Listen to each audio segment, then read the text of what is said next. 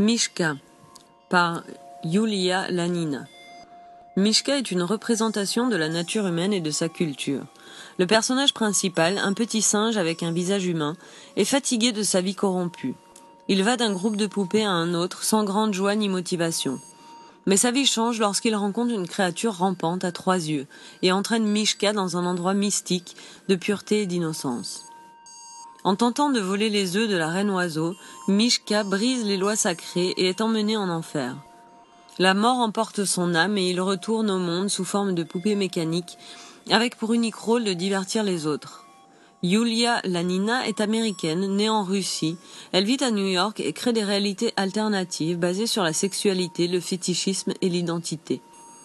Tous ces caractères sont des poupées et des jouets, faits de morceaux désassemblés et restructurés avec d'autres objets trouvés, ce qui rend son travail visuellement très provocatif, à la fois mignon et perturbant.